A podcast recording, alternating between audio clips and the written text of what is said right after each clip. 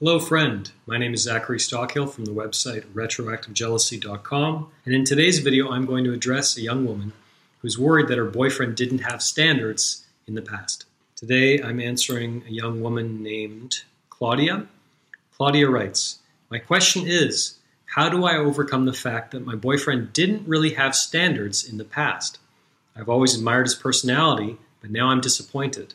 But I love him and I want to get over it." Okay, Claudia. Juicy question. Interesting question.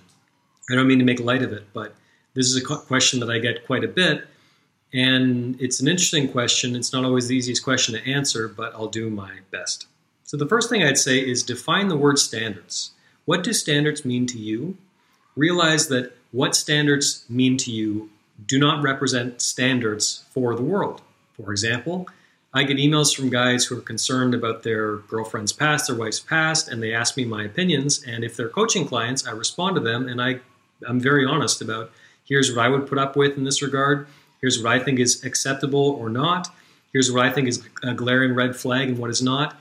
But it's a difficult thing for me to do because my values are not these men's values. Your values, similarly, are not my values. So the first thing I suggest is remember that standards is subjective to a considerable extent. The second thing I'd say is, if your boyfriend was sleeping around, shall we say, for a period of time, ask yourself why. Why was he doing this? And do you accept that? For example, was he sleeping around because he just wanted to explore his sexuality and explore different relationships and learn about his sexuality, what he likes and what he doesn't like, etc., etc.? In my view, there's nothing wrong with that. You might have different standards, and that's fine. Did he have low self-esteem?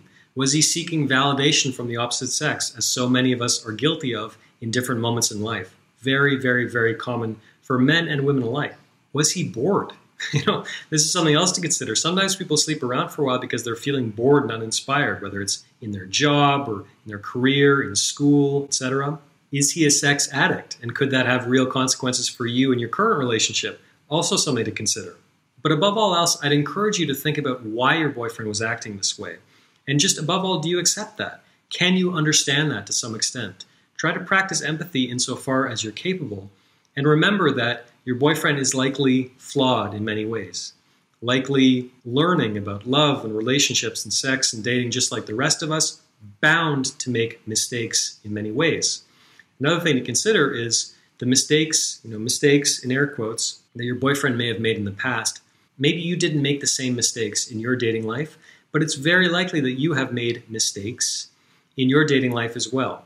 Mistakes in your relationship life, perhaps. Ways of acting or behaving or choices you've made, which you later look back on and kind of regret a little bit. Or maybe you don't regret them, but you realize that you weren't at your best, shall we say, in certain moments in your dating life. We've all been there. I certainly have years ago.